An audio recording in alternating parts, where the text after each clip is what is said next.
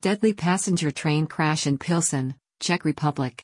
Shortly after 8 a.m. this morning, two trains collided in the Czech Republic near Pilsen and the village today after 8 o'clock in Domažlice, a town in the Pilsen region of the Czech Republic.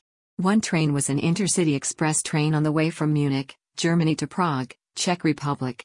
The express train X351 collided with a regional train OS 7406. We can confirm that two people lost their lives at the scene, Czech police said on Twitter. Police reported that helicopters were helping to transport victims to nearby hospitals. Emergency services, along with local fire departments, were also on the scene dealing with multiple passengers injured.